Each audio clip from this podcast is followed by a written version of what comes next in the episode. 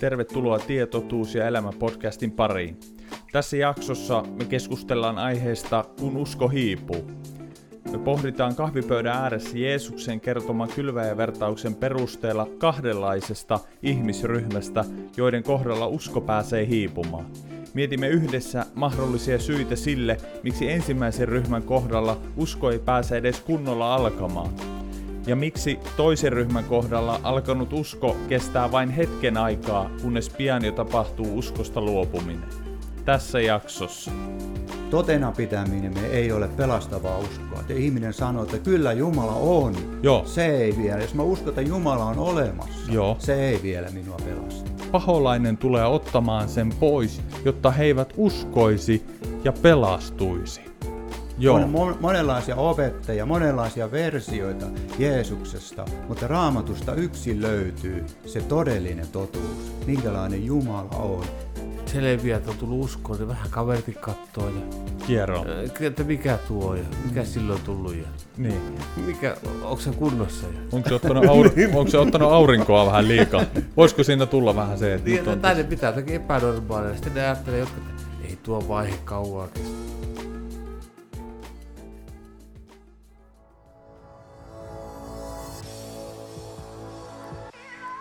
Tervetuloa kahvipöydän ääreen, jossa ajatukset lentää ja sana on vapaa. Tämä on podcast, jossa käydään rennolla, mutta rohkealla otteella kristillisten aiheiden kimppuun. Me pyritään vilpittömällä mielellä löytämään Jumalan sanasta vastauksia, rohkaisua sekä lohdutusta avoimesti ja aidosti keskustelevalla tyylillä. Ihan tavallisena kristittyinä me halutaan kasvaa yhdessä kuulijoiden kanssa kohti syvempää Jumalan tuntemista. Tämä on Tie, totuus ja elämä podcast vilpittömästi etsien. Tervetuloa mukaan!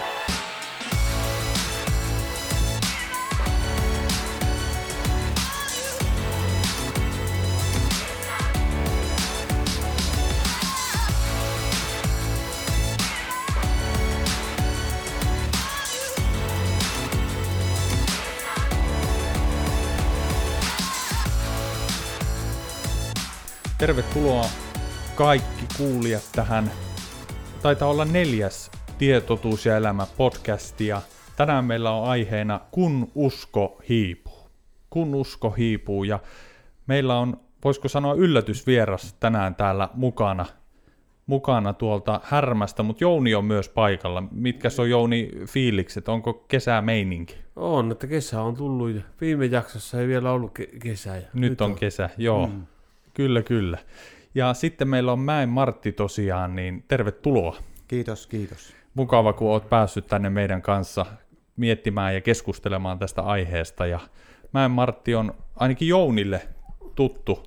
Miltä ajalta te olette, mennäänkö kauas tuota? 30 vuotta varmaan. Niin, 90-luvulla. 90-luvulla, joo. No niin, aivan. Missä te olette tavannut? Me ollaan varmaan teepussissa ja helluntaiseurakunnan teepussissa tavattu. Joo, juuri niin. Joo, okei. Minkäs ikäisiä te silloin olitte? Minä olen ollut 30 yli ja... Mä oon ollut varmaan 15-16. Niin, joo, kyllä. Kyllä. Vai semmonen juttu. Ja nyt ollaan täällä samaan pöydän ääressä. Teillä on vissiin tiet erkaantunut jossain vaiheessa ja... Vai ootteko te ollut koko ajan yhteyksissä kaikki nämä vuodet? Siinä ainakin 15 vuotta, että ei ollut... Niin. Ei tiedetty toistamme mitään. Joo, näin on. Sitten sattumalta nähtiin siellä mahdollisuus muutokseen tilaisuudessa. Niin justiin se, niin. Okei, että siinä tuli, ja tämä mahdollisuus muutokseen, missä oli muutama vuosi sitten, niin tuli tämmöinen jälleen tapaaminen. Kyllä, oli yllätys. Aivan. Ja numerot vaihdettiin siinä. Niin. Kyllä. Jouni tuli istumaan mun viereen muistaakseni. Ei ihan sattumalta. Ei ollut ennalta sovittu. Johdatuksessa. Johdatuksessa. No niin, hieno juttu. Ja nyt ollaan samassa podcastissa. Aamen. Eikö näin se vaan kuule. Näin nämä asiat kulkee ja johdattuu ja menee eteenpäin. Ja Martti, asut siis Härmä. Onko se Ylihärmä vai Alihärmä vai miten tämä? Nyt mä pitää korjata, ettei tule sanottua mitään väärin. Pohjanmaalla voi käydä heikosti, jos näitä asioita rupeaa väärin tuomaan. Niin miten se nyt on? Ylihärmästä. Ylihärmästä. Joo. Se on vissi ero. Nykyinen Kauhava. Niin, Kauhava, joo, mutta... Kauhavalla valmistetaan... Kauhavan provinssi Ylihärmä. Niin justiinsa. Joo. Kauhavalla valmistetaan ne puukot, eikö? Joo. Siellä on puukkotehtaita, eti useampi kappale. Joo, ja Martti on siellä vapaaseurakunnassa mukana. Sä oot siellä johtoryhmässä mukana. Joo, vanhemmistossa on jäsenenä. Joo, kyllä. Mahtava juttu. Ja nyt uskaltaudut tulla tähän meidän kanssa tähän podcastiin. No niin, kyllä. Lopultakin uskalti. Niin, joo. Onko Jouni kovaa pyydellyt? Että... Joo, mä pyydellyt. Niin, ja Martti on laittanut kovaa hanttiin. Niin, joo, nyt siirtää. Me saatiin pullolla houkuteltua Martti tänne. Niin, ja kun Tuomaksellakin oli muita menoja. Niin, joo. Tämähän on oikein mahtava juttu. Kyllä. Joo, mäkin olen Marttia nyt tuntenut ehkä, mitä olisi... Parin vuoden aikana. No ehkä mahdollisessa muutokseen missiossa. Niin. Mä olin kanssa siellä silloin, niin siellä tavattiin. Ja muutaman kerran saanut käydä teillä siellä vierailemassa teidän vapaaseurakunnassa ja näin. Ja nyt on Martti tullut vastavuoroisesti tänne. Että joo, rukoiltiin siellä toistemme puolesta muistaakseni. Niin joo, niin olikin. Ja muistan sunkin rukousaiheen. Joo, kyllä. Ja Härmästä ei ole Isoon Kyrön pitkä matka. Mites kauan tuolta ajelin nyt, kun tänään tulit tänne? En muista mitä, olisiko 40 minuuttia. 40 minuuttia niin. Meni. Martti ajaa muuten oikealla autolla. Niin. Sillä Martilla on Toyota. Ei, mikä Toyota se on? Avensis, joo. Se on kyllä se on oikea merkki. Niin. Kyllä. Näin Toyota on. Ohi vaikka porolla. Joo, näin se on. Nyt kun mennään aiheeseen, kun usko hiipuu, mutta voitaisiin vähän Martin tarinaa käydä tässä läpi. Miten sä oot alun perin tullut uskoon ja ootko sä aina ollut uskossa? Onko sulla vanhemmat ollut uskossa vai miten tää niin kun sulla tää uskoon tulotarina menee? No lyhyesti sanon, että minä on lapsuuden aikana niin kun vanhemmat on ollut uskossa ja sieltä, että ne on ollut koko ajan ja minä sitten 30-vuotiaana sain antaa elämäni Jeesukselle ja siitä se lähti eteenpäin. Justiinsa, joo, okei. Mitä siinä, jos käydään vähän niin kuin yksityiskohtaisemmin, niin mitä siinä oli semmoisia, ootko sä ollut niin kuin aina avoin uskoasioille esimerkiksi vai miten sulla ajatukset on ollut ennen uskoon tuloa liittyen Raamattuun ja Jeesukseen ja Jumalaan ja näin poispäin? No voin sanoa, että tavallaan uskoin aina, että Jeesus on ja Jumala on, mutta en niin kuin välittänyt niistä. Halusin elää sitä nuoren ihmisen omaa elämää, eikä ne kiinnostanut siinä vaiheessa. Sitten tuli aika, se oli siinä vähän ennen 30-vuotiaita, niin kuin Jumala rupesi kutsumaan minua oikein henkilökohtaisesti. Okay. Ja mä tunsin sen ja aloin kiinnostumaan hengellistä asioista ja mulla sattui olemaan työkaverina uskovia ihmisiä muutama, jolta varsinkin toiselta kyselin jatkuvasti näistä asioista. Niin justi.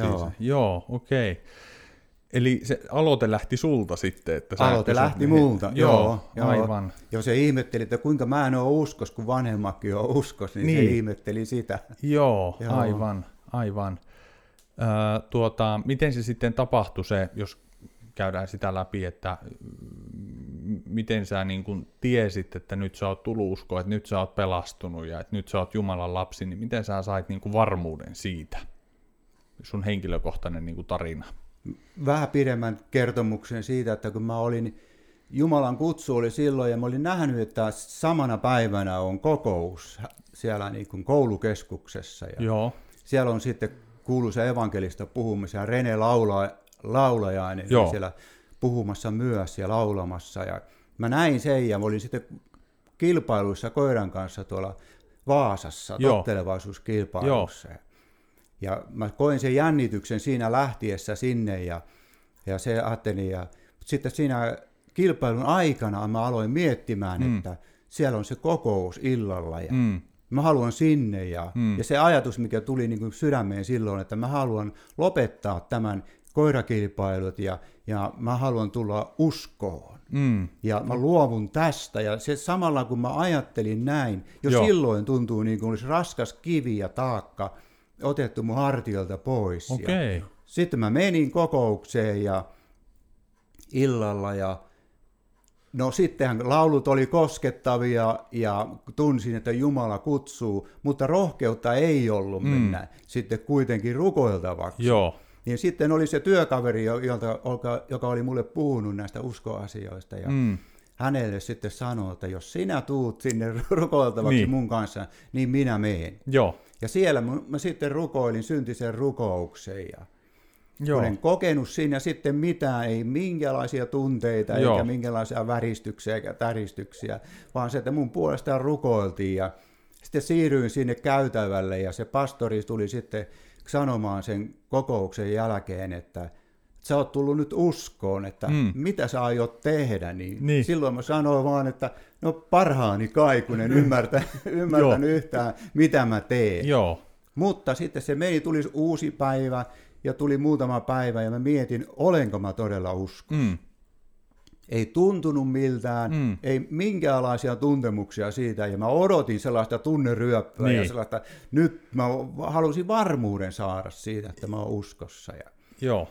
No sitten mulla oli sitten maanantaina työpäivän jälkeen menin siskon rakennustyömaalle, Kauhavalle. Ja siellä mulla oli tehtävänä pinkata lautoja ja kasata niitä siihen. Ja, ja siinä, kun mä niitä lautoja taaplasin siihen telineeseen, niin silloin mä kuulin sydämestäni aivan selvästi ja sisimmästä tuli se ajatus, että sä oot tullut uskoon ja se on tapahtunut sulle.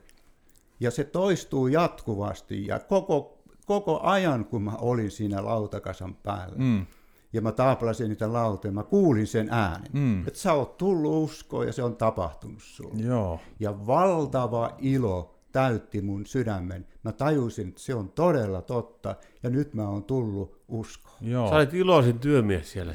Aamen, juuri niin. Joo, kyllä, se on kyllä hieno kuulee, hieno tarina tuo, ja tämä voi olla monilla nimenomaan tämä, että kamppailee sen kanssa, että onko mä todella Jumalan lapsia, että mä oon tehnyt sen ratkaisun ja oman ymmärrykseni ja kykyni mukaan, niin sulla on se kokemus siitä, että Jumala, ei niin kuin, Jumala kuuli sen sun rukouksen ja näki sun sydämen tahdon.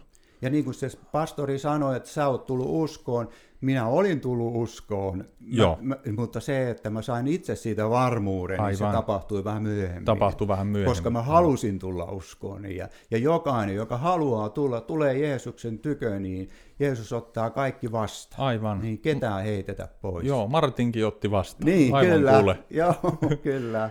Ei tehnyt tiukkaakaan ottaa vastaan. Niin, kyllä. Joo. Aivan. Siinä oli Martin tarinaa ja nyt on Martti sillä tavalla tullut vähän tutuksi. Ja meillä tosiaan, kun on aiheena tämä kun usko hiipuu, niin käydään tätä teemaa, ainakin näin alustavasti ollaan ajateltu, että kahdessa osassa. Kaksiosainen tulisi tästä jaksosta tai tästä aiheesta ja me käydään tämän kylväjävertauksen kautta. Se on aika semmoinen, miten sen sanoisi, semmoinen sopiva tähän aiheeseen tuo kylväjävertaus, ja sillä on aika kuvaava tietyssä mielessä. Ja tämä kylväjävertaus löytyy 3 evankeliumista, Markuksen evankeliumista, Matteuksen evankeliumista ja Luukaan evankeliumista. Ja luetaan tämä kylväjävertaus tästä Matteuksen evankeliumin 13 luvusta. Jos mä luen sen tähän ja sen jälkeen me käydään sitten läpi tätä Jeesuksen antamaa kylväjävertausta. Ja se menee näin. Sinä päivänä Jeesus lähti ulos asunnostaan ja istuutui järven rantaan. Kun hänen luokseen kokoontui paljon ihmisiä, hän nousi veneeseen ja istuutui. Koko kansanjoukko seisoi rannalla ja hän puhui heille paljon vertauksilla. Hän sanoi, kulkaa, kylväjä lähti kylvämään. Hänen kylväessään muutamat siemenistä putosivat tien oheen, ja linnut tulivat ja söivät ne. Toiset putosivat kallioperälle, missä niillä ei ollut tarpeeksi maata.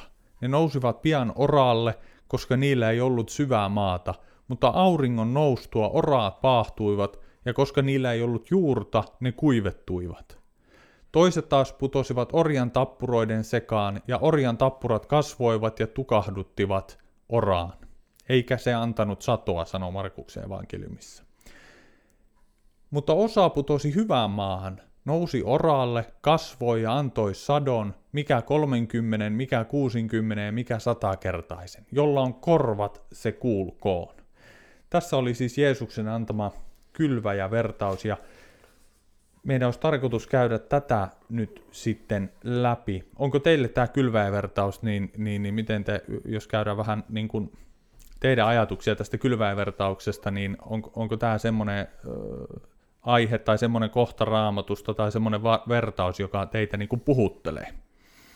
Tai on semmoinen mieleinen aihe, mitä mielikuvia tästä kylväjävertauksesta tulee? Onko mitään aihe? Kyllä se nyt vähän puhuttelee. Vähän puhuttelee, joo. Joo, on puhutteleva kohta, ja tässä on niin kuin juuri tuo uskoon tulen tapahtuma niin kuin kuvattu hyvin. Että. Joo, siellä on neljää erilaista maaperää. Niin. Joo, ja mä oon ainakin itse huomannut, kun on tätä lukenut noista 3 evankeliumista, että tämä niinku paljon mulle ainakin avaa ja selittää sitä, että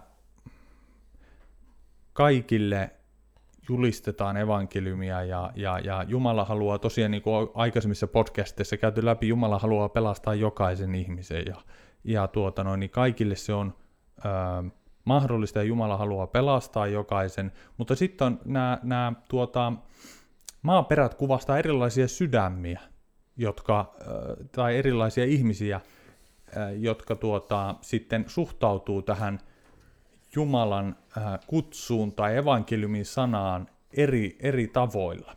Ja nyt olisi tarkoitus käydä, kun tässä oli 4 erilaista maaperää, niin käydä noista 2 ensimmäistä. Ensimmäinen oli tuo, jotka putosivat tien oheen, ja toinen on tuo, jotka putosivat kallioperälle. Ja sieltä löytyy sitten selitys. Jeesus selittää tätä asiaa sitten tämän jälkeen, että mitä tämä vertaus tarkoittaa. Ja Luukkaan evankeliumin 8. luku ja 11 sanoo, että vertaus tarkoittaa tätä, sanoo Jeesus. Siemen on Jumalan sana. Ja Jumalan sanaa siis julistetaan kaikille ihmisille, ja sitten Jeesus jatkaa täällä Matteuksen evankeliumin 13. luku ja 19 tästä tienoheen kylvetyistä tällä tavalla. Kun joku kuulee valtakunnan sanan eikä ymmärrä sitä, niin tulee paha ja tempaa pois sen, mikä on kylvetty hänen sydämeensä. Tätä tarkoittaa se, mikä on kylvetty tien oheen. Ja Luukkaan evankeliumista 8. luvusta niin löytyy sama kohta selitettynä näin. Tien oheen pudonnut kuvaa niitä, jotka kuulevat sanan, mutta joiden sydämestä paholainen tulee ottamaan sen pois, jotta he eivät uskoisi ja pelastuisi. Minkälaisia ajatuksia tähän ensimmäiseen maaperään tien oheen kylvetty? Tuosta omastakin kertomuksesta, mitä tuossa kerroin, että joo, siinä oli vähällä niin kuin käydä niin, että tavallaan näin. Ei nyt ihan suoraan, mutta siitä, kun mä mietin sitä, että olenko mä uskossa. Joo. Niin, ja siinä on niin kuin violin oli jo ottamassa sitä pois, että et sä oot tullut uskoon. Aivan. Ennen kuin tuli se pyhän hengen todistus sisältä, että se on totta ja on tapahtunut. Aivan. Niin. Joo, eli siinä on tämä kamppailu olemassa. Ja tässä on mun mielestä tosi mielenkiintoista katsoa tämä kohta, kun Jeesus sanoo, että kun tämä siemen on Jumalan sana, niin tulee paha ja tempaa pois sen, mikä on kylvetty hänen sydämeensä.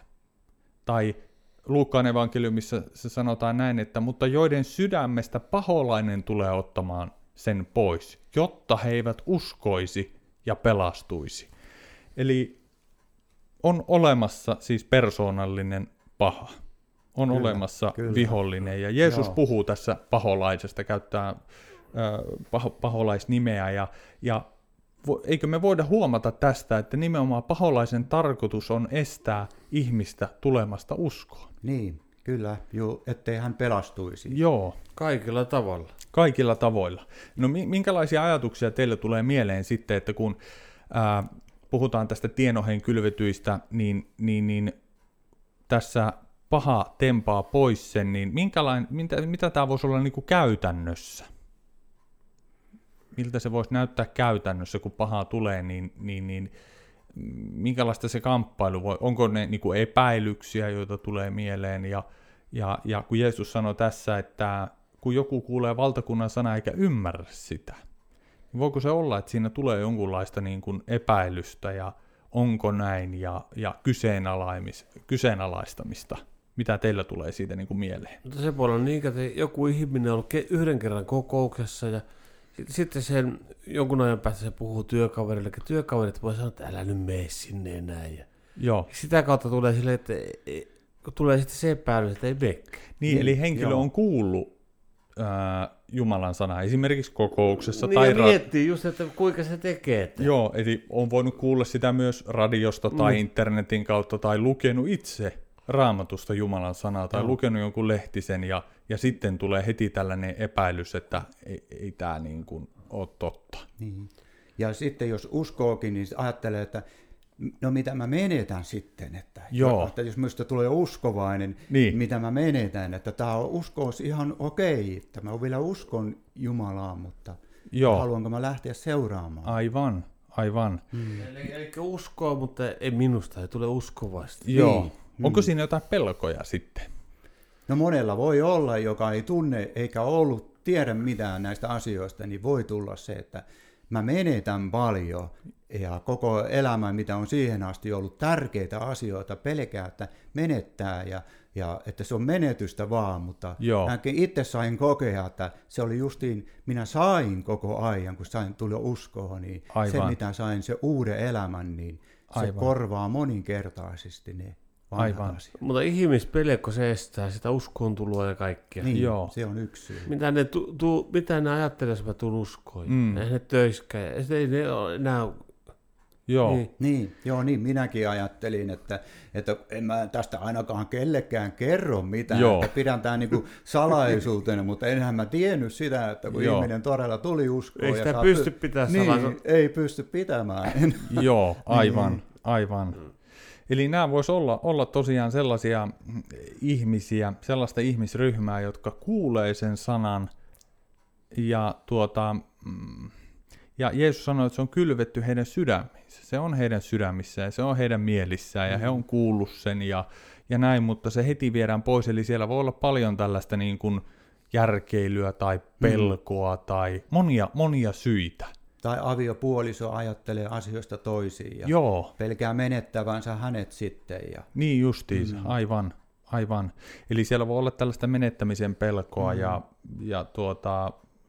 kaikenlaisia siis, kun nyt puhutaan persoonallisesta pahasta, niin me ymmärretään se, kun me ollaan luettu Raamattua, että paholainen langennena enkelillä niin, ja näillä muilla langenneilla enkeleillä niillä on monenlaisia keinoja. Että se ei ole vaan niin kuin joku tietynlainen yksi tai yhtä kahta erilaista epäilystä, vaan voitaisiinko ajatella näin, että aivan sama mikä se keino on, mutta kunhan se lopputulos on sen, että ihminen ei usko Jeesukseen ja pelastu, niin se on aivan sama, mikä se syy. Niitä voi olla miljoonaa erilaista syytä. Tuhanten juonten mestari, niin kuin sellainen sanonta. Joo. Ja valheita tulee paljon. Joo, ja valheen isä. Joo, niin, aivan. Kyllä.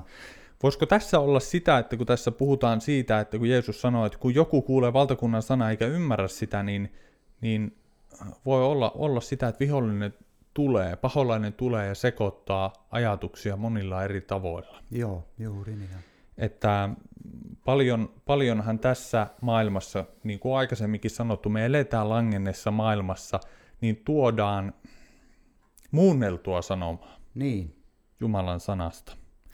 Muunneltua toisenlaista Jeesusta ja väitetään, että se on totuus. Ja sitten joku voi ihmetellä, joka nytkin esimerkiksi kuuntelee tätä podcastia, ja kuulee evankeliumin sanaa ja Jumalan valtakunnan sanaa, niin vetoaa siihen, että kun mä en voi osata päättää, mikä näistä sanomista on oikein.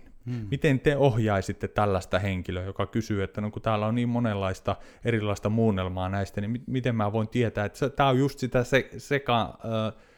vihollisen tuomaa, paholaisen tuomaa niin kuin sekaannusta niin, että ihminen ei uskoisi ja pelastuisi. Niin miten te tällaista henkilöä rohkaisisitte? Yrittää johdattaa sitä niin oikeaan suuntaan. Mennään vaikka sen ihmisen kanssa kokoukseen jokin. Niin. Tai tutkia Raamattua. Niin, siitä olin kanssa sanomasta. Että ohjata hänet niin Raamatun sanaan, koska vain siinä on totuus, todellinen totuus Jumalasta. Joo. On monenlaisia opettajia, monenlaisia versioita Jeesuksesta, mutta Raamatusta yksin löytyy se todellinen totuus, minkälainen Jumala on, minkälainen Jeesus on, minkälainen on Pyhä Henki. Joo.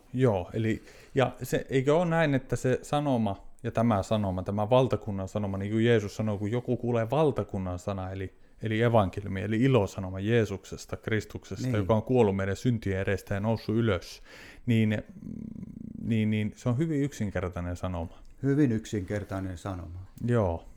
Eli niin kuin me ollaan aikaisemmassa podcastissa käyty sitä, että evankeliumeista me löydetään ja Uudesta testamentista me löydetään sanoma, joka kuuluu niin, että tehkää parannus, kääntykää ja uskokaa evankeliumi. Eli me käännytään 180 astetta Jeesuksen puoleen ja uskomalla häneen me pelastutaan. Kyllä.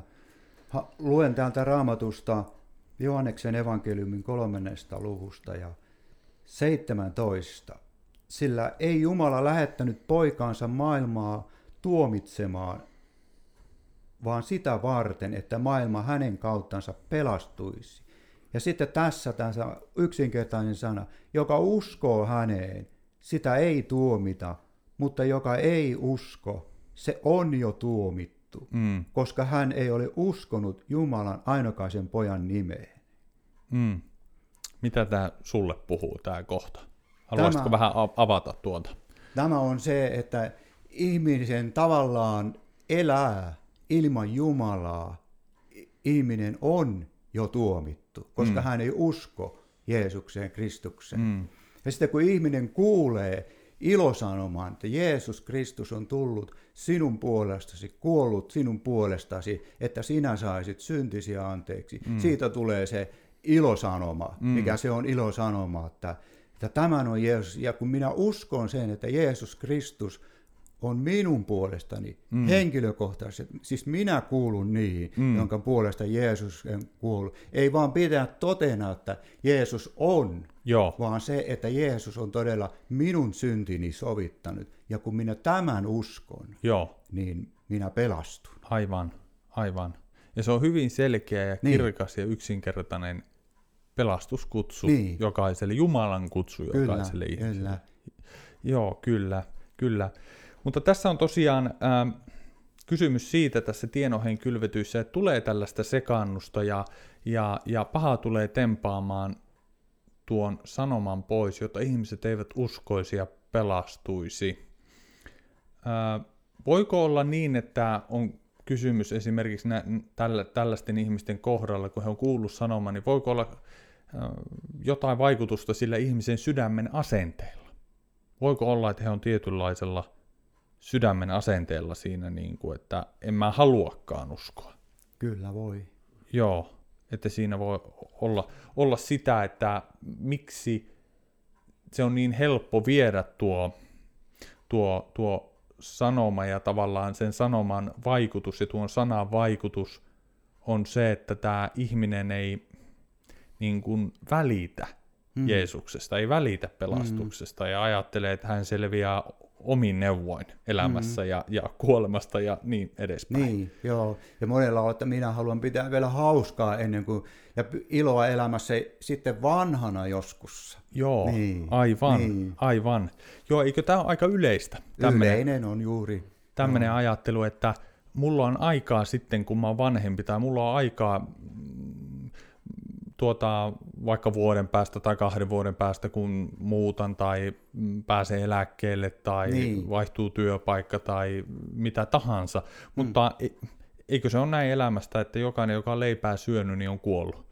Ja kukaanhan ei meistä voi tietää, että milloin kukaankin kuolee tai milloin minä kuolen tai kuulijat niin kuin kuolee, että onnettomuuden kautta tai yhtäkkiä sydän pysähtyy tai mitä tahansa, niin se tavallaan tämmöinen ajatus, että mä teen sen sitten myöhemmin, niin siinä tulee tämä mun mielestä tämä todellisuus, mikä Jeesus toi, että paha tulee ja tempaa sen pois. Kyllä. Sä hylkäät sen heti ja tavallaan niin. Ajattelet, että ei nyt. Joo, tämä ei niinku sovi mulle. Tämä ei sovi nyt mulle. Kyllä. Joo. Ja itsekin, kun olin nuori ja olisiko murrosikäinen ollut ja isä jossakin tilaisuudessa kertoi sinä Jeesuksesta ja sunkin pitäisi, Martti, ruveta ajattelemaan näitä asioita, niin silloin minä kiivastuu heti, että vaikka sellainen Jeesus olisi, niin minä en halua koskaan uskoa siihen. Joo. Mutta mä en tiennyt silloin vielä, mitä on se, kun Jumala kutsuu ihmistä. Aivan. Niin. Ja oikea usko. Niin, kyllä. Aivan. Joo, aivan. Mä en tiennyt sitä, mitä on uudesti syntyminen. Niin. Mä en tiennyt, vaikka olin uskovaisen perheen lapsi. Joo, eli se oli niinku hämärän peitossa tuo kyllä. Uudesti syntyminen ja pelastuminen. Kyllä. Ja kun Raamattu sanoo, että jokaista ihmistä kutsutaan. Mm. Ja se tuli minun aika ja se oli valtava muutos sen, että todella Jumala kutsui ja minusta tuli ensiksi syntinen ja mä koen, että mä oon niin valtavan syntinen, että mä tarvin sitä Jumalan armoa ja aivan. uuden elämän. Aivan, kyllä. Ja tuo oli muuten mielenkiintoinen, kun sanoit tämän, että vaikka, miten se oli, että vaikka tämmöinen Jeesus olisi olemassa, niin en silti usko. Niin, en kyllä. silti halua uskoa. Ja silti uskoin. Niin, silti niin, uskoin. Silloinkin uskoin, mutta en halunnut seurata. Et halunnut seurata. Eli eikö tämmöisiä ihmisiä ole aika paljon, jotka myös sanoo, että kyllä, kun mennään ja kysytään, että uskotko Jumala? Kyllä niitä minä uskon. Niin. Joo, että mä uskon Jumala. Kyllä mä uskon. Mutta onko se pelastavaa uskoa vielä?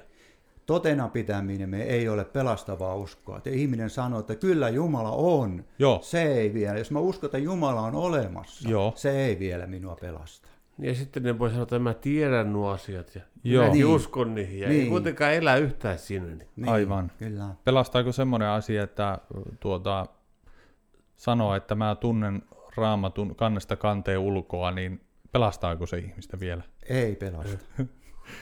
Eli asioiden niin kuin tunteminen tai totena pitäminen, niin se tällainen ei ihmistä pelasta vielä. Ei. Tai sanoo, että kyllä mä uskon, että Isä, Poika ja Pyhä Henki, kolmiyhteinen Jumala on olemassa, sekään ei vielä pelasta. Ja vaikka sanoisit, että kyllä mä tiedän, että Jeesus kuoli ristillä mun takia, sekään tieto yksinpi. Sekään ei, niin, kyllä. Se on vain tietoa. Juuri niin, silloin. Se on pään tietoa. Eli pitää olla henkilökohtainen ratkaisu Jeesuksen puoleen. Kyllä. Henkilökohtainen usko Jeesukseen. Mm. No, miten te avaisitte sitä, että mitä se niin kuin käytännössä on? Se on täydellinen ihme, kun ihminen kääntyy Jeesuksen puoleen täysin, niin tulee usko. Joo. Niin. Kyllä. Mitä oikein voisi Pärnsä alkaa selittää? Niin. Raamattu sanoo sitä uudesti syntymiseksi. Joo. Se on sen hyvä kuvaus. Aivan. Eli kyllä. Se on yliluonnollinen tapahtuma ja Jumalan. Niin. Eli siinä kohdataan elävä Jumala. Joo. Ja kun ihminen haluaa ottaa Jeesuksen vastaan ja tunnustaa hänelle, että me on syntinen ja tarvitsen tuota pelastusta. Mm. Siitä se lähtee. Ei tarvitse kokea mitään tunteita eikä mitään sellaisia. Tämä on yksinkertaisesti käännyt syntisenä ihmisenä Jumalan puoleen. Ja hän on luvannut antaa kaikki synnit anteeksi Jeesuksen takia. Ja oliko se, Martti, sullakin niin, että sä olit siellä kokouksessa, muuten ei tuntenut siellä mitään, kun sä rukoilit ja sun puolesta rukoiltiin? Joo, ei yhtään. Ei minkäänlaisia tunteita. Vain kun Rene lauloi siinä, mä tunsin, että kyyneleet tuli silmiin. Siinä laulettiin se nuori mies Hoiberg kulkee kohti kotia. Mä koin, että juuri se nuori mies minä olen ja kuinka vanhemmat siellä kotona rukoilee. Ja minä kävin tansseissa ja muissa harrastuksissa. Niin, ja oli joskus Hoibergenkin tuli kotiin. Aivan. Eli tämä ei ole niin kuin tunneasia vaan tämä on niin kuin sydämen uskon asia. Niin kuin Raamattu tuo siellä sen, että sydämen uskolla tullaan vanhurskaaksi ja suun tunnustuksella pelastutaan. Eli se vaatii sellaisen niin kuin. Kyllä, ja mä uskon sen, tai ajattelen näin, että kun vilpittömästi minäkin esimerkiksi mun omassa elämässä ja omalla kohdalla, kun multa kysyttiin, että uskotko sinä Jumalaan, niin mä vastasin, että uskon, Jumala on olemassa. Niin kyllä mä tiesin silloin, että ei mulla ole henkilökohtaista suhdetta Jumalaan. Vaikka samoin. Mä uskoinkin, että samoin. Jumala on olemassa, kyllä. Mutta mä tiesin, että mulla on henkilökohtaista suhdetta Jumalaa, ja jotenkin mä vaan tiedostin sen tai ymmärsin sen, että pitää olla henkilökohtainen suhde Jumala. Jos Jumala on olemassa, joka on luonut meidät, niin kai hän osaa, hänellä on niinku kyky, miten sen sanoisi, ottaa kontakti meihin, ja hänellä on kyky olla yhteydessä meihin. Joo. Eli se ei vaan riitä se semmoinen pääntieto, tieto näistä asioista. Juuri näin. Joo. Mutta joka tapauksessa tässä oli, nyt käytiin läpi tätä tienoheen kylvettyä, jossa siis se meni näin Luukkaan evankeliumin 8. luvun mukaan. Tienoheen pudonnut kuvaa niitä, jotka kuulevat sanan, mutta joiden sydämestä paholainen tulee ottamaan sen pois, jotta he eivät uskoisi ja pelastuisi. No mitä ajattelet tällaisista henkilöistä, jotka syystä tai toisesta, niin kuin me käytiin läpi, että voi olla monta eri syytä, miksi henkilö, joka on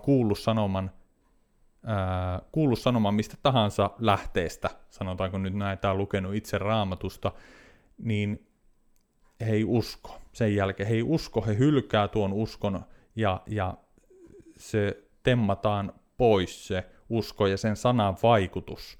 Niin voiko tämmöinen henkilö vielä pelastua? Voi. Joo. Voi. Mahdollisuus on niin kauan, kun meillä on elämää annettu ja me kukaan ei tiedä. Emme voi sanoa jostakin ihmisestä, että sinun etsikkoaikasi on mennyt ohi, niin kuin minullekin joskus sanottiin. Niin. Että niin ei voi sanoa, että vasta me näemme sitten, että siellä perillä kirkkaudessa ketkä pääsi perille ja ketkä ei. Joo, aivan. Niin. Aivan. No. Eli tämmöiset henkilöt, jotka on niin kuin kuullut sanoman, mutta ei ole uskonut ja on jatkanut elämässä eteenpäin, eikä ole välittänyt mitään Raamatusta, eikä pelastuksesta, eikä Jeesuksesta, niin heillä on aina mahdollisuus tulla takaisin. Ja tälläkin hetkellä ne kuulijat, jotka siellä kuuntelee, joo. Niin oli heidän elämäntilanteensa nyt mikä tahansa, oli heidän historiaansa mikä tahansa, niin he voi tulla Jeesuksen luokse. Eikö Raamattu tuo aika selkeästi sen, että Jeesus ei heitä yhtäkään luontaansa pois, ei hylkää ketään. Ei. Ja sinä voit kuulia kokea se, että sä oot maailman kurin ihminen ja heikoin, ja että usko ei ole minua varten, mutta juuri sinua varten. Heikkoja, vajavaisia, itsessään avuttomia, sellaisia varten on Jeesus tullut. Sinulla on toivoa aina, kun sinä uskot Herraan Jeesukseen. Ja tulet sellaisena kuin olet. Niin, juuri niin. Aivan. Kyllä, että saa tulla sellaisena kuin on. Näin se on. Tässä vielä sen verran haluan mainita, kun Jeesus puhuu tuolla Johanneksen evankeliumin 10. luvussa, niin varkaasta. Johanneksen evankeliumin 10. luku, jae 10. Varhas ei tule muuta kuin varastamaan, tappamaan ja tuhoamaan. Ei mene nyt tarkemmin siihen kontekstiin, mutta tuo asiayhteys antaa ymmärtämään sitä, että muun muassa paholainen eli varas, kun hän tulee varastamaan, tappamaan ja tuhoamaan, niin haluaa tavalla tai toisella tuhota ihmisen elämästä sen uskon Jeesukseen, pelastavan uskon Jeesukseen. Ja se on paholaisen tavoite nimenomaan, kyllä. Että me ei uskottaisi Jeesukseen eikä pelastuisi, ja että kukaan ihminen ei saisi ihan kaikista elämää, eikä olisi todellisesti yhteydessä elävää Jumalaa. Joo. Ja vihollinen ja paholainen käyttää tähän monenlaisia eri keinoja ja vaikutteita, ja kun paholainen saa tämän vaikutettua ihmisen elämässä, niin tavallaan hänen tavoitteensa on niin kuin toteutunut. Niin kuin mun työkaveri sanoi silloin 90-luvulla näin, että kun mä kerroin evankeliumin, että mistä hänet pitäisi pelastaa. Niin. Tuo on muuten hyvä. Niin. Siellä voi joku kysyäkin nyt, että mistä pitää pelastaa. Niin. Mitäs Martti siihen vastaisi? Tämä Raamatun kohta, niin kun täältä luen, niin Johanneksen 3 ja 36, joka uskoo poikaan, sillä on iankaikkinen elämä. Mutta joka ei ole kuuliainen pojalle, se ei ole elämää näkevä, vaan Jumalan viha pysyy hänen päällänsä. Siitä pitää pelastaa. Aivan. Vaikka tuntisi, että minä en tarvi mitään, että minä olen hyvä ihminen, enkä tarvi mitään, mutta tämä Raamatun kohta osoittaa täysin selkeästi, että sä oot Jumalan vihan alla ja Ja silloin, kun sä käännyt Kristuksen puoleen, sulla on uusi elämä. Aivan. Ja tämä on jokaisen tarve. Ei voi sanoa, että mä oon niin hyvä ihminen, että en minä tuota tarvitse. Mm, aivan. Niin, että mistä pitäisi pelastaa. Juuri näin. Niin. Ja nyt joku vois miettiä siellä että niin minkä takia tämä Jumalan viha on ihmisen yllä, niin me ymmärretään se Raamatun selkeän ilmoituksen kautta, että jokainen ihminen on syntinen, pois poikennut, niin. ja Jeesus sanoo soveltaen tämän jokaiseen ihmiseen kaikkina aikoina, että te, jotka olette pahoja, ihminen siis itsessään, meistä jokainen on syntinen ja paha, ja synnistä on rangaistus, ja Jumala vihaa kaikkea syntiä, ja meidän ihmisen sydän ei ole pohjimmiltaan hyvä, niin kuin tänä päivänä sanotaan, niin, vaan Jumalan näkökulmasta ihmisen sydän on täysin turmeltunut ja paha, ja sen tähden Jumalan viha on ihmisen yllä. Mm. Periaatteessa on kaksi mahdollisuutta pelastua. Toinen on täyttää Jumalan laki. Joo. Ja siihen ei ole vielä kukaan ihminen maailmassa pystynyt, joo, eikä pysty, vaan Jeesus Kristus sen täytti Jumalan lain meidän puolestamme. Ja me saamme tämän kaiken uskomalla Herraa Jeesuksen, joo, Kristuksen. Aamen. Joo, näin se on. Ja Jumalan, Jeesuksen ulkopuolella ei ole elämää, niin kuin tämän podcastinkin nimi on Tie, totuus ja elämä. Niin. Jeesus on tuo tie, totuus ja elämä, ja Jumala kutsuu, tule Jeesuksen luo, tule Jeesuksen luo, omista elämä, omista vapaus, omista pelastus, omista syntien anteeksi saaminen Jeesuksen veressä. Siellä on ilo ja vapaus ja elämä. Eikö mahtava? Tämä on ilo uutinen. Saa elämän siinä tavallaan. Niin. Elämän. Joo. Nimenomaan ei menetä. Sitten kun minäkin tulin uskoon, niin sitten että miksi tätä taas pannut jo ennemmin tulla uskoon. Mm. Siinä saa tavallaan elämän sitten. Ei siinä menetä mitään, vaikka ajattelee, että ne ei ole enää iloja mitään, kaikki joutuu lopettamaan, mutta sitten tavallaan saa. Niin, ja minä olen kuvannut joskus sitä sellaisen vertauksella, että niin kuin Jounikin sanoi, että miksei ennemmin tulla uskoon, ja niin minäkin ajattelin, että tavallaan kun tuli uskoon, niin se on niin kuin pimeä huone, joka on täysin pimeä, ja siihen laitetaan valot. Niin, hei, joo, nyt minä näin, minä kuulla silmät sain ihmeen kokea, ja nyt kuulla nähdä voin. Niin se kirjaimellisesti tapahtuu, ja silloin vasta voi ymmärtää täydellisesti näitä asioita, kun on ottanut Herra Jeesuksen vastaan. Niin, mutta sitä niin ennen uskoon tulla on ollut niin silmät kiinni. Sitten kun tulee uskoon, ne aukeaa silmät ja näkee nämä asiat. Ja Jumala kutsuu jokaista ihmistä tykönsä. Aivan. Jokaista ihmistä. Te voi sanoa, että ei minua, että minä olen liian huono, tai ei minulle nämä asiat sovi, mutta jokainen ihminen tulee kutsutuksi. Just näin, joo. Jeesus sanookin Johanneksen evankeliumin 8. luku tällä tavalla. Minä olen maailman valo. Se, joka seuraa minua, ei kulje pimeydessä, vaan hänellä on elämän valo. Ja Johanneksen evankeliumin 12. luku. Jeesus sanoi itsestään näin. Minä olen tullut valoksi maailmaan, ettei yksikään, joka uskoo minuun, jäisi pimeyteen. Jokainen, joka on Jeesuksen ulkopuolella eikä usko Jeesukseen, on pimeydessä. Kyllä. On Jumalan vihan alla oman syntisyytensä ja pahuutensa tähden, mutta Jumala rakasti maailmaa niin paljon, että antoi ainokaisen poikansa, ettei yksikään, joka hänen uskoo, hukkuisi, vaan hänellä olisi iankaikkinen elämä. Ja yksikin, joka uskoo Jeesukseen, niin ei jää pimeyteen, vaan hänellä on valo. Se on ihmeellinen sanoma ja hyvä sanoma jokaiselle ihmiselle. Nyt me siirrytään tässä kylvää vertauksessa tuohon toiseen maaperään. Matteuksen evankeliumin 13. luku ja 20, niin nyt käytiin tosiaan läpi tuo tien oheen kylvetty, ja nyt tulee kallioperälle kylvetty, ja siellä sanotaan näin. Kallioperälle kylvetty kuvaa ihmistä, joka sanan kuullessaan ottaa sen heti iloiten vastaan. Koska hänellä ei ole juurta itsessään, hän kestää vain hetken. Kun sitten tulee ahdistus tai vaino sanan tähden, hän luopuu heti. Ja Luukkaan evankeliumin 8. luku sanoo tästä näillä sanoilla. He uskovat vain hetken aikaa ja koetuksen hetkellä luopuvat. Minkälaisia ajatuksia tästä? Juuri näin se on, että voi sanoa, että jokainen uskova, joka ottaa Jeesuksen vastaan, tulee kohtaamaan koetuksen hetki. Joo. Ja ne on niitä jokaiselle tulee ja niistä ei kukaan voi välttyä. Joo. Mutta Jumala on luvannut meidät johdattaa niiden koetuksenkin läpi, kun me pysymme uskollisena, vaikka mitä meidän elämään tuli. Aivan, aivan. Joo, näin se on. Jokaista koetellaan ja se koskee jokaista uskovaa. Ja tuossa sanottiin ahdistus tai vaino sanan tähden. Aivan. Mitä se teille puhuu? Tuo, että tulee ahdistus tai vaino sanan tähden. Onko Jounilla mitään ajatuksia siihen, että kun joku tulee uskoa ja sitten tulee sanan tähden, tulee ahdistusta tai vainoa. Mitä se voisi olla käytännössä? Niin, kun ihminen tulee uskoon, niin eihän sitä heti voi kertoa kavereille ja kaikki, että on tullut uskoon ja sanan tähden. Ja sitten hänen selviää, että on tullut uskoon, niin vähän kaverit katsoo ja kierro. Että mikä tuo ja mikä silloin on tullut ja niin. Onko se kunnossa? Onko se ottanut aurinkoa vähän liikaa?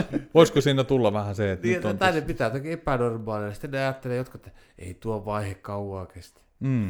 Niin, läheiset ihmiset voi ajatella, että kyllä se siitä vielä normalisoituu. Niin, ja sitten ne sitten ne puhuu, että eihän sun enää kannata sinne mennä. Kannattaa tuu tänne meidän kanssa tänne meidän juttuihin. Aivan. Eli menetetään hyvä kaveri tuonne uskolle. Niin, aivan. Eli tavallaan tämä ahdistus ja vaino sanan tähden, niin voitaisiin ajatella, että käytännössä se voi niinku yksinkertaisemmillaan olla sitä, että lähipiirissä, perheessä, sukulaisten, tuttavien parissa niin kokee sellaista painostusta ja ahdistusta ja pilkkaamista. Joo. Tai väheksymistä.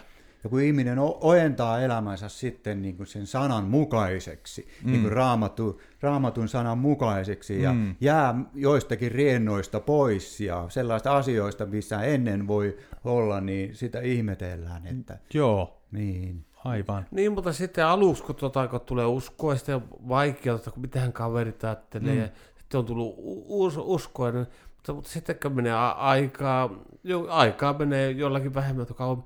Sitten kaverit rupeaa ymmärtämään, ja ne on kuitenkin kavereita vielä, ystäviä, niin ne tajuaa, että se oli sulle hyvä, että sä otit sen Jeesuksen ja tulit uskoon. Ne oppii sitten pitämään samanlaisen ihmisen. Siinä tulee vaan aluksi sellainen vaihe, että niin tuntuu, että kaukaa paikassa vastustaa, nyt kun mä oon tässä uskomaisena, kuinka vaan kehtaa mennäkään tuonne. Pitääkö mun lopettaa tuokia, ei sinne voi mennä. Ja vihollinen houkuttelee monella tavoilla, niin kuin itsekin kun nytkin vielä viime aikoina, vuosina, niin on kokenut sen, että tulee ihmisiä, määrättyjä ihmisiä sieltä entisestä elämästä. Ja he esiintyy niin kuin ystävänä, on hyvä ystävä, mutta sitten se kutsuu ne takaisin sinne entiseen elämään ja pitämään hauskaa, tai mitä sä oot täällä. Joo. Että se on tavallaan niin kuin eräänlainen niin kuin vihollisen juoni. Kyllä. Joo, että se voi tulla myös hyvin viattomalla tavalla. Eikä tämä tarkoita sitä, että... Ja parhaan ystävän kautta. Eli tämä ei tarkoita sitä, että Martti esimerkiksi sä vihaisit näitä sun ystäviä, eihän tai sä halveksisit näitä ystäviä, mutta se, että... Mutta tavallaan se heidän kutsunsa sinne tavallaan sieltä, mistä Jeesus on sut pelastanut, mistä sä oot päässyt pois synnin tekemistä. He houkuttaa synnin teille tavallaan niin kuin, tämä on vähän vahva sana, mutta näin se on, että niin kuin kapinaa Jumalaa vastaan. Kyllä, jo tämä on saanut kokea monta kertaa. Ja silloinkin kun tuli uskoon, niin sitten käytiin yhdessä paikassa ja sitten isännällä oli sitten pullo siellä takapihalla jossakin pusikossa piilossa ja sanoi, että tuupas Martti tänne, ja se tarjosi ryyppyä, ja mä sanoin, että en mä halua enää ottaa, kun mä oon tullut uskoon, niin se sanoi, että tästä menee nyt naapurisopu, että sä et ole enää hänen niin kuin ystävää, jos sä et ota. Niin sitten mä sanoin, että jos se menee sen takia, että mä en ota, se menköön, mutta minun puoleltani se ei mene koskaan. Niin justiin. Niin, joo. Enkä aio ottaa. Tämä oli hyvin kuvaava niin, kyllä. Tällaisia houkutuksia meille tulee ja mun olisi siis kiusaus siinä, että okei mä mielistelen tätä ihmistä ja otanpas siinä vähän ryypyn. Pienen ryypyn ottaa niin kuin siinä mieliksi. Mutta sä et lakannut olemasta hänen ystävänsä. Ei. Eikä meidän ystävyys loppunut siihen. Mutta se oli vaan sellainen uhkaus. Hei, tämä on niin, mitä puhuttiin tuossa aikaisemmassa podcastissa myös, että monta kertaa nämä tällaiset uhkaukset ja valheet ja mielikuvat tai ajatukset, joita voi itsellekin tulla, että nyt mulle käy noin tai joku tuttava läheinen voi sanoa, että nyt tästä ei hyvää heilu, mutta loppujen lopuksi siinä ei käykään kuinkaan. Se on vaan näitä koetuksen hetkiä, mitä me luettiin tästä. Ne on juuri niitä koetuksen hetkiä. Monella tapaa se usko koetellaan. Joo. Jokaisen usko koetellaan. Aivan. Niin, ja sitten kun on niitä sellaisia kavereita, tuttuja tilanteita, mitkä yrittää houkutella sinne tiehen takaisin, sitten kun ne huomaa, että ei lähdekään ja uskon tieltä, niin sitten lopulta rupeaa kunnioittamaan aika pitkältä, että se pysyy uskossa. Joo, aivan. Kyllä. Ja kun meitä koetellaan, Jumala antaa voimaa myös siihen koettelemukseen. Aivan. Mm-hmm. Että kun kestää, niin vahvistuu. Aivan. Eli viesti olisi rohkaista jokaista kuulijaa siihen, että riippua kiinni Jeesuksesta, pysyä Jeesusta lähellä. Ja mä oon ajatellut tätä asiaa tällä tavalla, että me uskotaan kaikkivaltiaaseen Jumalaan, joka on kaikkialla läsnä, jolle kaikki on mahdollista, joka on kaiken elämän luoja. Juuri näin. Niin kun me riiputaan hänestä kiinni, niin eikö hän kykenisi pitämään meistä huoleen, antamaan meille sen, mitä me todella tarvitaan. Kyllä, sitä ei tarvitse niin kuin epäillä. Niin, hän on joko luonut taivaan ja maan. Niin, aivan. Niin kyllähän meistä huolen pitää. Aamen. Ja antaa meille sitä, mitä me tarvitaan todella. Mutta tässä oli tämä kaljoperälle kylvetty, niin näin niin kuin tiivistettynä se meni siis näin, että nämä oli tällaisia ihmisiä, jotka kuullessaan evankeliumin sanoma, eli ilosanoma, he ottaa sen heti iloiten vastaan. He uskovat jonkun aikaa, eli he on uskossa tavallaan vain hetken. Joo. Kun sitten tulee paahdetta ja hellettä, niin kuin tässä sanottiin, että auringon noustua oraat paahtuivat, ja koska niillä ei ollut juurta, ne kuivettuivat, niin paahdetta ja hellettä, eli kun tulee ahdistusta tai vainoa sanan tähden, kun tulee näitä koetuksen hetkiä, niin he luopuvat heti. Ja nyt voitaisiin miettiä, että mitkä on tämän ihmisryhmän kohdalla, jota Jeesus kuvaa, miksi he luopuu heti, miksi heiltä puuttuu tuo juuri. Tässä sanottiin näin, että auringon noustua oraat paahtuivat ja koska niillä ei ollut juurta, ne kuivettuivat. Niin mitä teille tämä juuri voisi, mitä tämä voisi olla, mitä tämä teille puhuu? No ne ei ole kasvanut uskos yhtään, niin että ne ei tiedä vielä, että se tavallaan se koettelemukset kuuluu siihen tavallaan. Joo. Niin, joo. Ja tuossa puhuttiin tässä ennen podcastin alkua, kun mietittiin tätä, niin tuo juuri kuitenkin kuvaa sitä, että kuinka me ollaan juurruttu Jumalaan, kuinka me ollaan juurruttu totuuteen, kuinka me ollaan juurruttu elämään, eli Jeesukseen, Kristukseen. Ja kun evankeliumin sana on se, että tehkää parannus, eli kääntykää se 180 astetta ja uskokaa Jeesukseen, Kristukseen, niin voiko olla niin, että he ei ole juurtunut Jeesukseen, eli he ei ole niin kuin täysin tehnyt täyttä parannusta, täyttä täyskäännöstä, vaan jotain. Niin, koko sydämisesti on Jeesuksen luo mennyt. Niin, koko sydämisesti he ei ole kääntynyt, eli jotain juuria tai juurta on jäänyt sinne entiseen elämään. No ja maailmassakin vielä kiinni, jos on vähäinen, ei. Joo. Ja joillekin se on niin kuin tunneperäinen reaktio, että silloin tuntui siltä ja tuntui hyvältä, mutta sitten kun tulee se arki, niin että hei, nyt ei enää tunnu samalta. Niin. Aivan. Että siinä ei ole sitä juurta, vaan se oli vain tunteeseen perustuvaa. Aivan. Kyllä. Eli tämmöisistä ihmisistä kyse, jotka niin kuin ottaa heti iloiten vastaan, mutta luopuu heti, kun tulee tällaista ahdistusta tai vaikeutta tai koetusta. Eli voisiko sanoa, että he on niin kuin kevyin mielin ja kevyin sydämin lähtenyt Jeesusta seuraamaan? Niin, kyllä. Voiko olla, että heille on tullut mielikuva siitä, että kun annan elämäni Jeesukselle, kaikki muuttuu paremmaksi? Niin, tämä on yksi tai sitten on mennyt kokeilemaan niin Jeesusta, minkälaista tämä on. Niin kuin nyt mä otan tähän yhden, minkä mä tuolla nettimaailman syöverissä niin kuin luin, niin se on sellainen, että ihminen siinä kertoi, että minkälainen uskon pitää olla, ja elävä usko ja kuollut usko. Ja hän sanoo siinä, että mitä minä teen sellaisella uskolla, joka ei anna minulle kaunista taloa, opiskelupaikkaa, vaimoa ja kaikkia koulutusta ja kaikkia mahdollista. Mitä minä sellaisella uskolla teen? Joskus on ihmiset opetettu siihen, että kun sä tulet uskoon, niin näitä kaikkia sinä saa. Joo. Ja Jumala on oikeasti luvannut pitää meistä huolen, mutta se Jumalan näkemys siitä, mitä me saamme, on monesti vähän erilaista, mitä me ajattelemme. Joo. Ja tältä ihmiseltä olisi silloin ollut hyvä kysyä, että mitä minä teen syntien anteeksi antamuksella, mitä minä teen iankaikkisella elämällä. Ei mikään maailmassa ole sen tärkeämpää kuin se, että mä saan syntini anteeksi ja iankaikkisen elämän. Sen rinnalla nämä muut asiat, jotka olivat tärkeitä, niin ne jää unholaan. Nimenomaan. Joo. Jos minä niiden takia lähden Jeesusta seuraamaan, voi olla melkeinpä varma, että jossakin vaiheessa koettelemukset tulee ja vie minun uskon. Eli väärät lähtökohdat. Sitä ei ole rakennettu Kristus kalliolle. Aivan. Eli siinä on niin kuin haettu hyötyjä vain tätä elämää varten. Ei voi käydä niin kuin vaihtokauppaa Jumalan kanssa. Jos sinä annat minulle tämän, niin sitten minä tuun. Jumala sanoo, että sinun on annettava koko elämäsi minulle. Niin, mutta voihan sitä olla niin kuin vähän kuin ihmistä. Nuo näkee nuo ystävät, sukulaiset, että nyt mä oon uskossa ja nyt mä menen. Ja... Se voi olla sitä näyttämistäkin. Aivan. Eli jos me lähdetään tällä tavalla kevyin sydämin, niin koetuksen hetkellä, niin kuin Jeesus tässä sanoi, niin auringon noustua, niin nuo oraat paahtuivat ja ne kuivettuivat.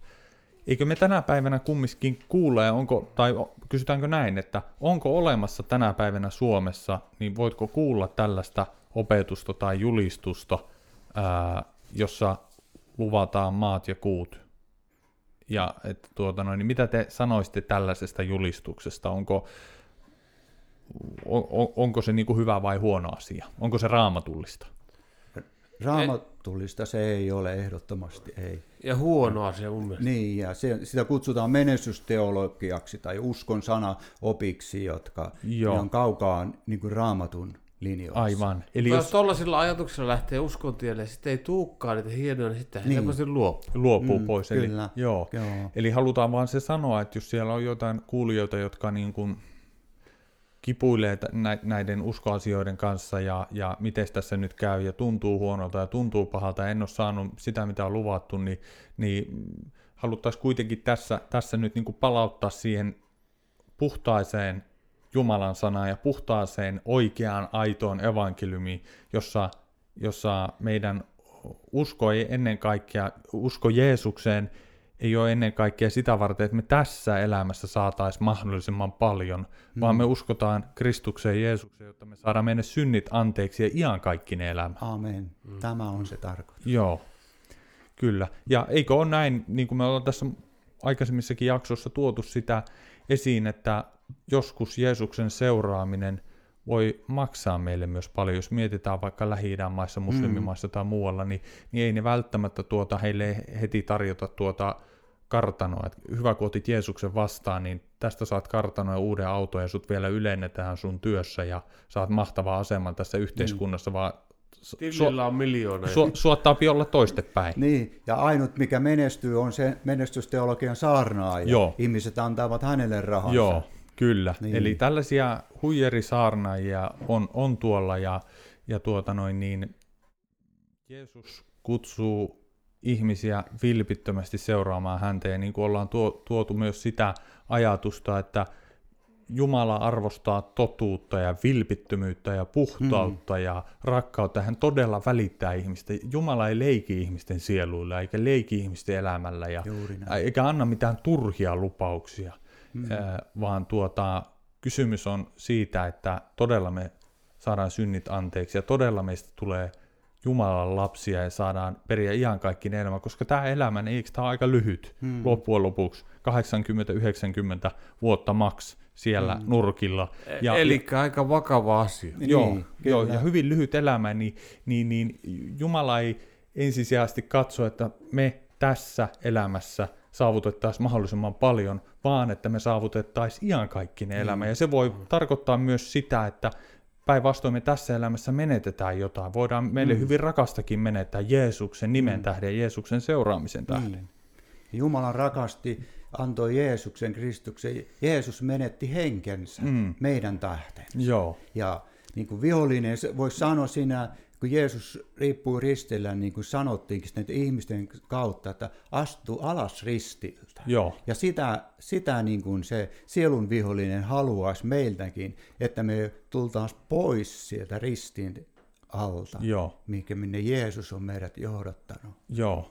Joo, joka eli, ei ota ristiänsä seuraa minua, niin Jeesus sanoo, eli, joka päivä. Eli kuvaa tätä, kuvitellaan mitä tuo ristin ottaminen, kun Jeesus sanoi, että ottakaa, yksikään teistä ei voi olla minun seurani, yksikään teistä ei voi olla minun opetuslapseni, ellei ota ristiänsä seuraa minua, niin voidaan kuvitella mitä se tuon ajan, 2000 vuotta sitten tuon ajan ihmisille puhui, kun he näki, mitä ristillä tehtiin. Se oli rangaistus rikollisille. Niin he ymmärsivät, kun Jeesus puhui ristin kantamisesta, että Jeesuksen seuraaminen voi maksaa jotain.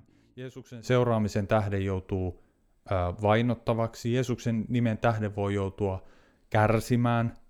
Mutta Jeesus sanoi, että näin se vaan menee. Eli Jumala ei niin kuin tuo meille jotain utopiaa, vaan kertoo hyvin realistisesti, mitä on hänen seuraamisensa. Ja maailman ihmiset haluaa uskonnon, jossa ei ole risti. Joo.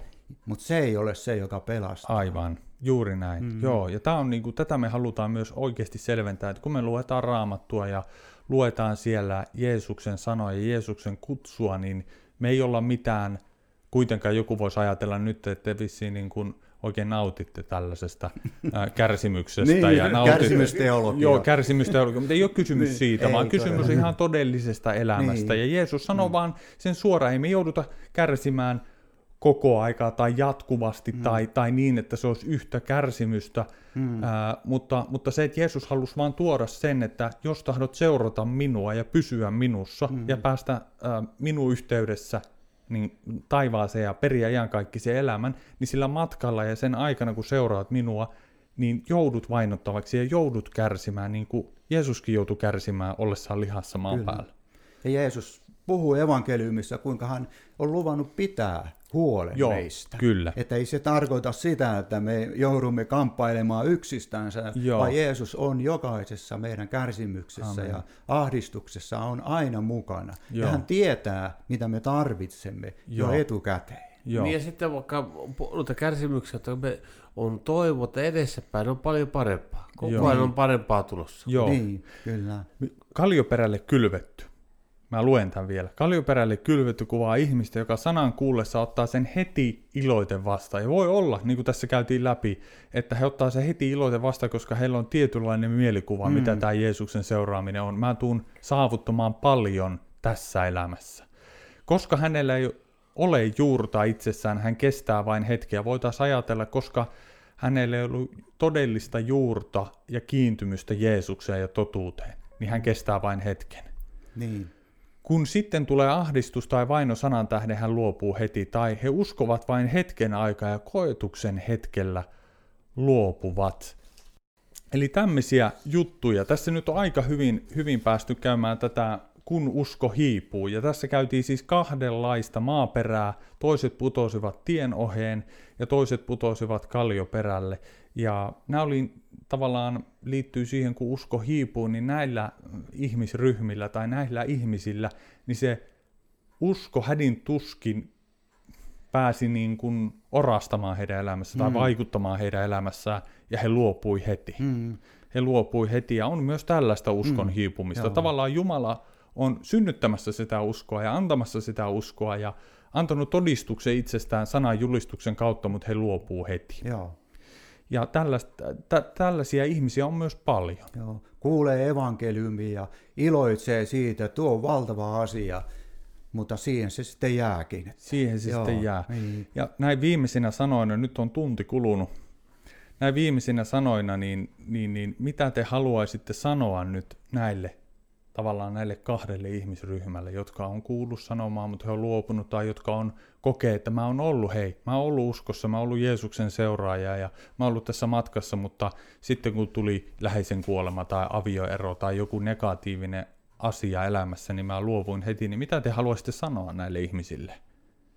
Ota Jeesuksesta kiinni, ota Jeesus takaisin ja jotenkin vaan otat Jeesuksesta kiinni, kyllä se vie oikea paikka. Mm.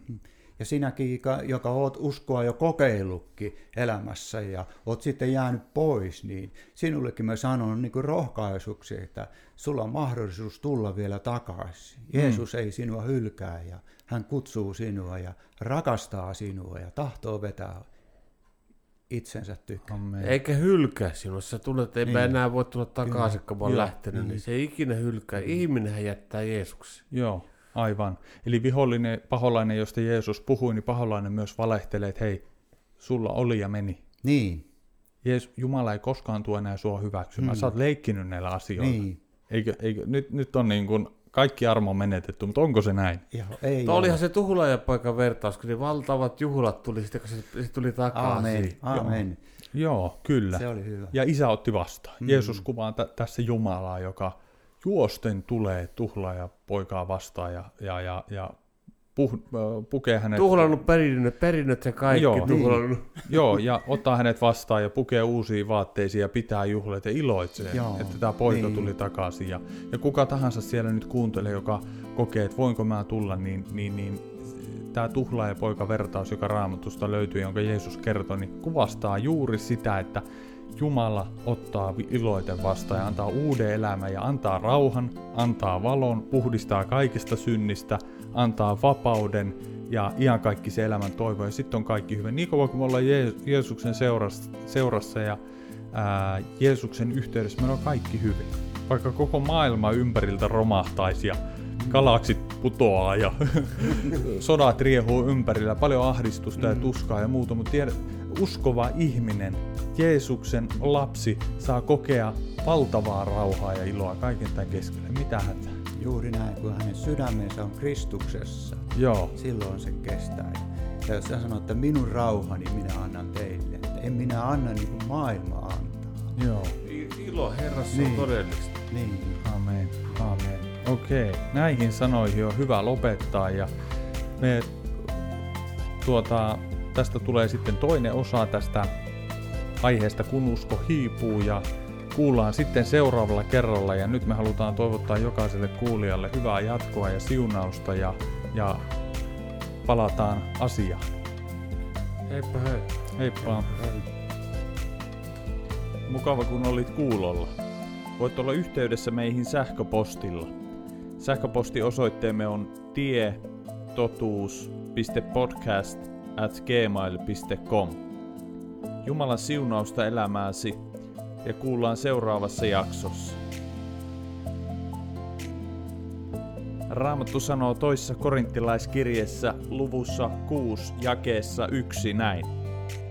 Me kehotamme teitä ottamaan vastaan Jumalan armon niin, ettei se jää turhaksi. Sanoohan hän, sopivalla ajalla minä olen sinua kuullut ja pelastuksen päivänä sinua auttanut. Nyt on sopiva aika, nyt on pelastuksen päivä.